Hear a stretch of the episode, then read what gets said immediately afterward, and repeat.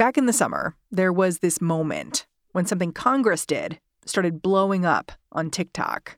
When that child tax credit hit your account and you had no idea. Do you remember the child tax credit TikTok videos from over the summer? People were pretty happy about it. Slate's Jordan Weissmann wrote about this moment when suddenly, because of the American Rescue Plan, the traditional child tax credit got expanded for several months, just as a trial demo. That's what got these families all over the country feeling flush. I mean, my favorite was the woman who went on TikTok and said, I got my first child tax credit payment today. Which means the government has officially paid me more child support than my baby daddy ever has. And then, like, all the ones with the, the TikTok lady voice, like, when you are running low on your account. When you are running low on your account and finally receive child tax credit. Yeah, people were thrilled.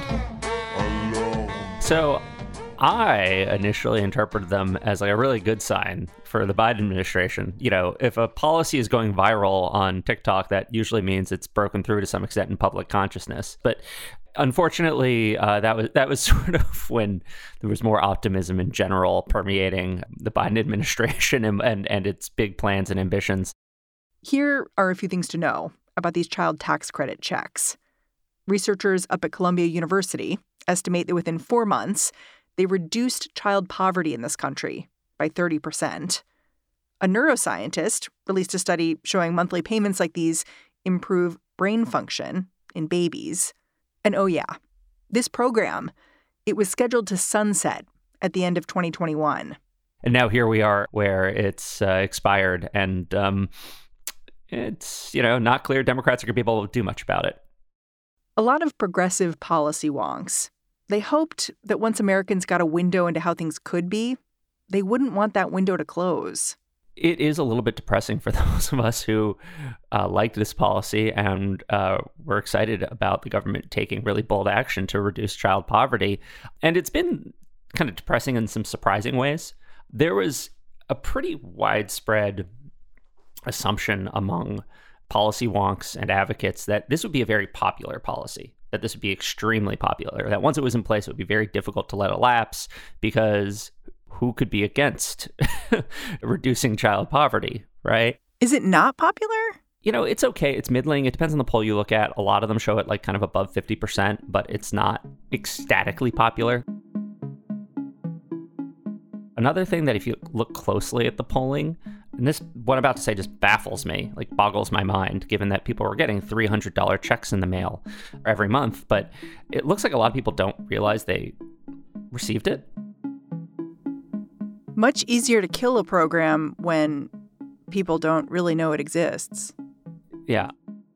The other factor is that some families don't seem to think it was a very big deal, and it's frustrating to see it kind of come to an end for now.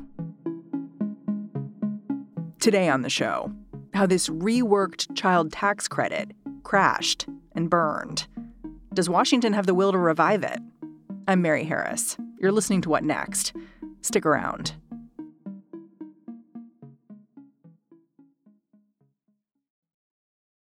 This episode is brought to you by Discover. When it comes to your finances, Discover wants you to know they are the credit card that is always there for you. With 24 7 US based live customer service, everyone has the option to talk to a real person anytime, day or night. Yep, that means no more waiting for quote normal business hours just to get a hold of someone. We are talking real service from real people whenever you need it. Get the customer service you deserve with Discover. Limitations apply. See terms at discover.com slash credit card. To understand why the child tax credit had people dancing on TikTok, it helps to have a little legislative history. Because the child tax credit is not new. It's just that over the last year, it got completely reimagined. Back when the original child tax credit passed during the Clinton years, it was a $400 credit. Parents could claim it come tax time. Eventually, the amount of this refund got ratcheted up, but it still required plenty of paperwork. And some parents did not qualify at all. They made too little to reap any benefit. what made Biden's plan so different is that first, it boosted the amount of money paid out, and then it required no minimum income from the parents at all. Finally, instead of waiting till tax season, parents got their checks monthly, supplementing their income in real time. It was like instead of having this be something you get once a year at tax time, why not just give people money throughout the year when they need it and help them cover their expenses, right? it seems rational. You know, people love their tax refunds, but why not just give them money when they need to pay for diapers or when they need to, you know, pay for their kids' daycare? We spoke to one mom named Sierra McDonald who lives in Jackson, Mississippi. Sierra's got three kids, ages 13, 10, and 5. And she said the expanded tax credit was a lifeline for her.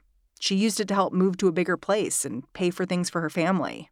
Like I have to get the boys' haircut. I have to get shoes. I have to get clothes, get washer powder for it's household things, toys, toilet uh, tissue, food. It's a lot of things.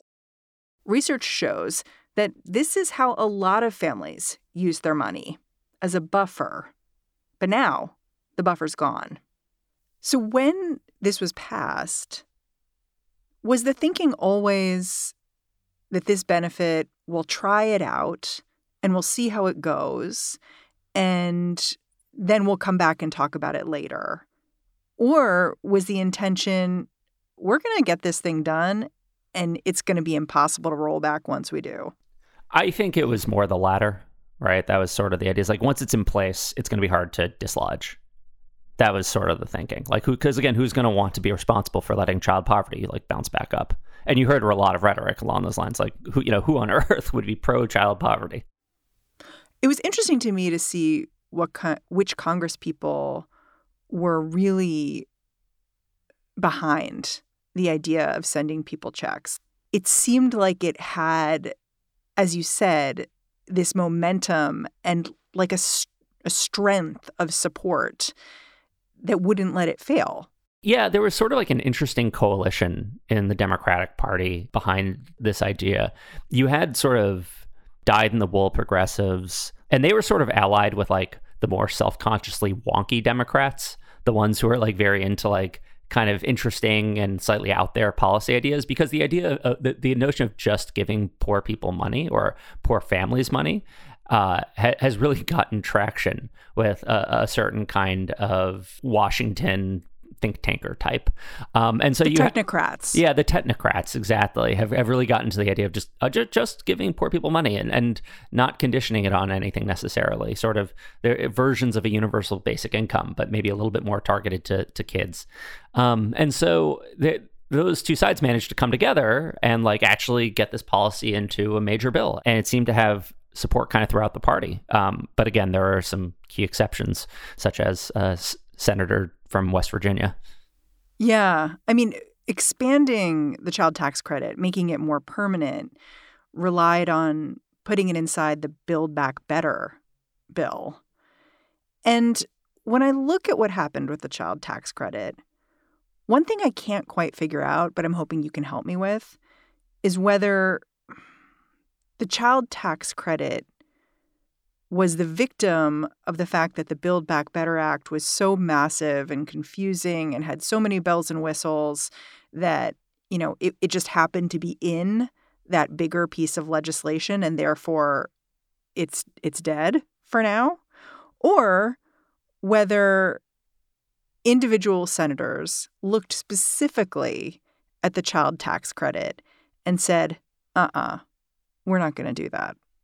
Yeah, I think it's more the latter. Um, you know, we talk. I mean, there there's still a lot of confusion about exactly what happened to Build Back Better, and there's all sorts of speculation about you know the the about why it is that Joe Manchin essentially derailed negotiations, and you know they're back, they're talking again, but um, there there's kind of this this big hovering question about whether he wants a bill at all or if he really does have specific objections that Democrats just have not managed to uh, you know respond to in a way that he's satisfied with. Um, but in terms of his actual specific vocal objections, the child tax credit was was a big part of what he didn't like in the bill. He decided he did not like the fact that this uh, program was going to give money to parents whether or not they worked Um, he thought that it was he you know he actually had kind of two objections. One is that he thought that it was kind of it, the the expanded version of the credit was eligible to too many families uh, uh, at the higher end of the income spectrum, like too many uh, too many like upper Rich middle class families. Yeah, I mean it wasn't really rich people get it, but like upper middle class families or almost upper middle class families. He wanted to sort of means test it a little bit more on that side um, and, and restrict it a little bit more to kind of lower middle class families, it seemed. But then also, he didn't like the fact that it, you didn't need to work in order to get it. And there was all this reporting about how he was telling people that families were spending the money on drugs instead of helping their kids. There was some reporting that he said this outright at an event in West Virginia. Also, some of his fellow members of Congress said they heard him say it. Sources tell ABC News that during private conversations on Capitol Hill, Manchin questioned whether parents would use that money to buy drugs.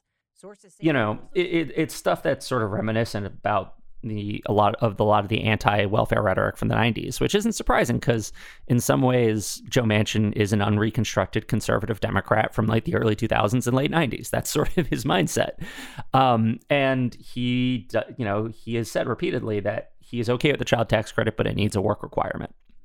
It's funny when I started hearing about Manchin having those kinds of objections, I thought back to those TikTok videos of people celebrating and being like, the government's paying me more than my baby daddy ever did. And I was like, I could see how a Joe Manchin would see those TikToks in a different way and would recoil. And that's sort of the problem when your ability to pass legislation depends on getting all 50 members of your Senate caucus to agree on something. Is like Joe Manchin has socially conservative views and economically conservative views about a lot of issues. And uh, if he doesn't like a TikTok video or doesn't like a story he heard from a constituent uh, and it gets stuck in his head, then you're out of luck, right? Like that's that's kind of the reality. When we get back, is a child tax credit expansion gone for good?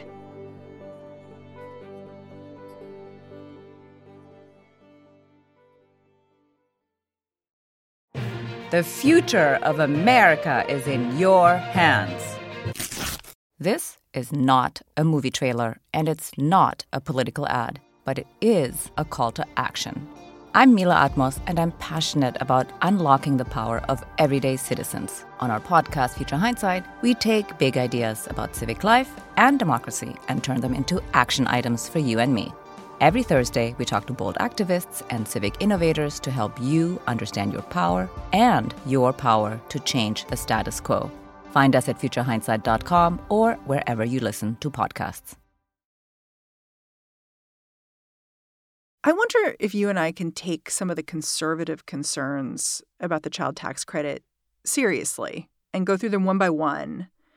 Like, one worry is that the child tax credit is causing inflation. This is from Senator Roy Blunt of Missouri, arguing that giving people more money to spend when the supply chain is already strained, it means the government's contributing to rising prices. What do you make of that? You know, on its own, I don't think the child tax credit is putting enough money in the economy to like, you know, explain what's been happening. But one question is like you have to get into is like what's causing inflation, and the short answer is like basically people have had a lot of extra money to spend recently, partly thanks to the government and partly because like wages have been going up. And the other part is that supply chains have messed up and those things have collided and helped to create a lot of inflation. And the child tax credit on its own is not like necessarily responsible for that. But if you had it with like student loan repayment freeze, for instance, and then also the stimulus checks that went out and all those other factors, like, yeah, it contributed a little bit. But like, also, that's for one year, right? Like, long term, like, no. Okay, let's get into Joe Manchin's concerns.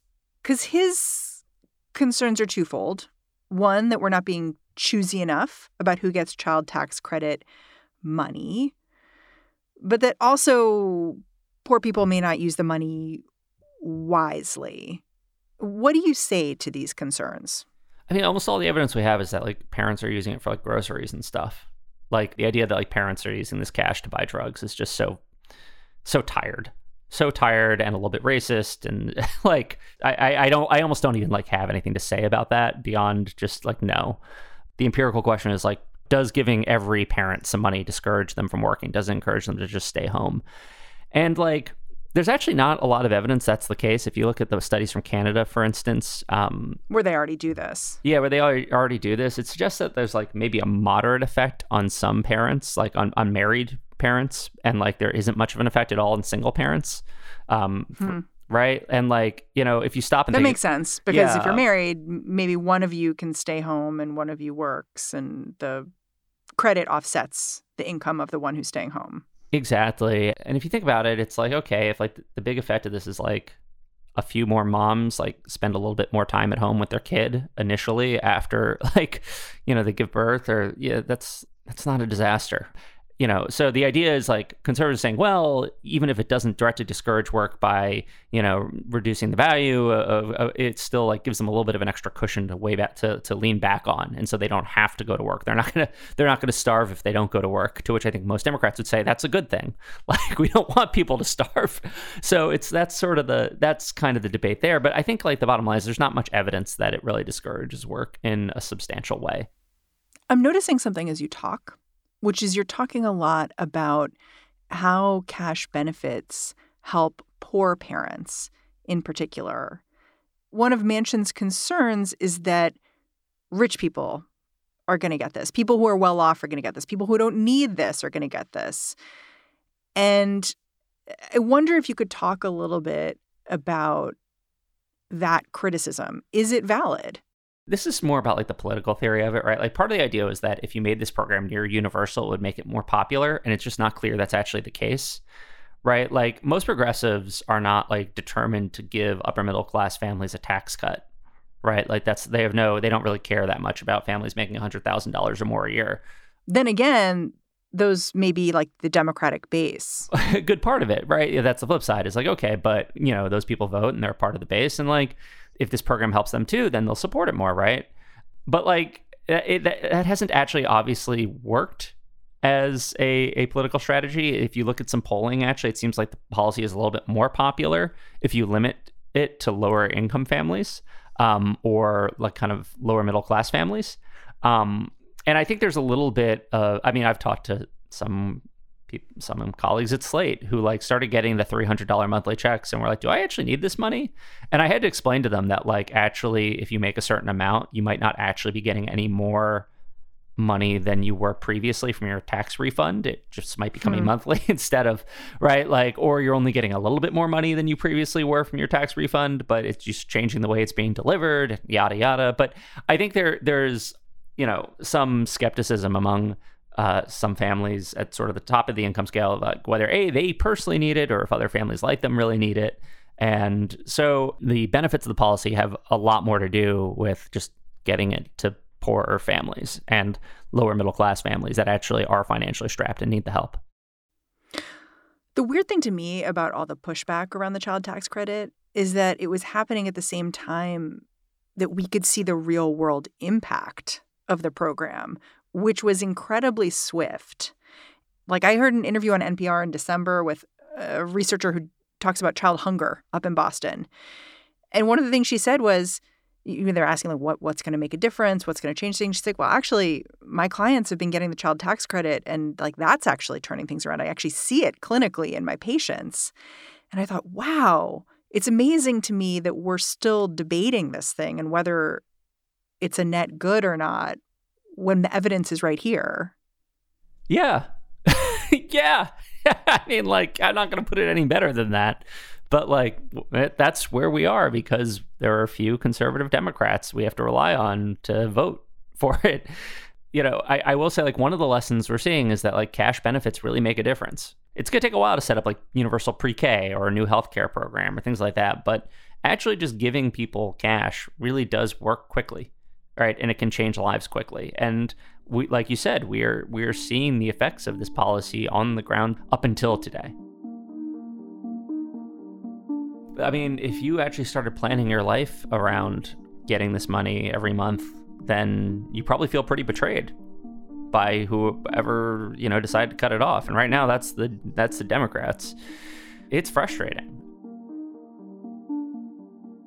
I want to offer like a little note of optimism here which is I don't think that any bill that Democrats pass, if they do pass another major piece of legislation, is going to have a version of the child tax credit exactly like what Joe Biden included in the American Rescue Plan. I don't think that's coming back.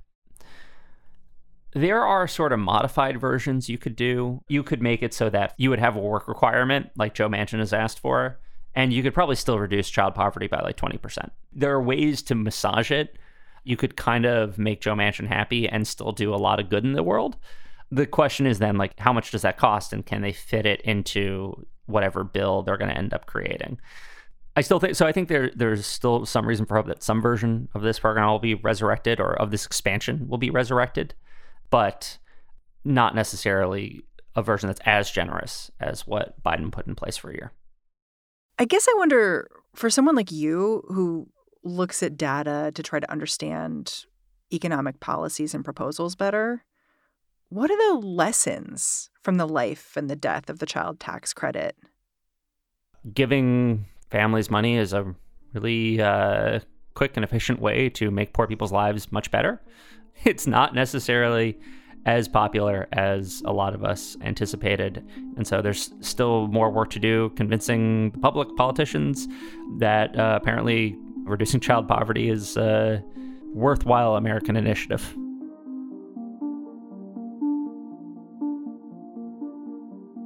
Jordan, you're always here for me with those hard truths. thanks for joining the show. Yeah, thanks for having me on. Jordan Weissmann writes about the economy for Slate. And that's our show. What Next is produced by Mary Wilson, Carmel Delshad, Elena Schwartz, and Danielle Hewitt. We are led by Alicia Montgomery. And I'm Mary Harris. Go track me down on Twitter. Say hi. I'm at Mary's desk. Thanks for listening. I will talk to you tomorrow.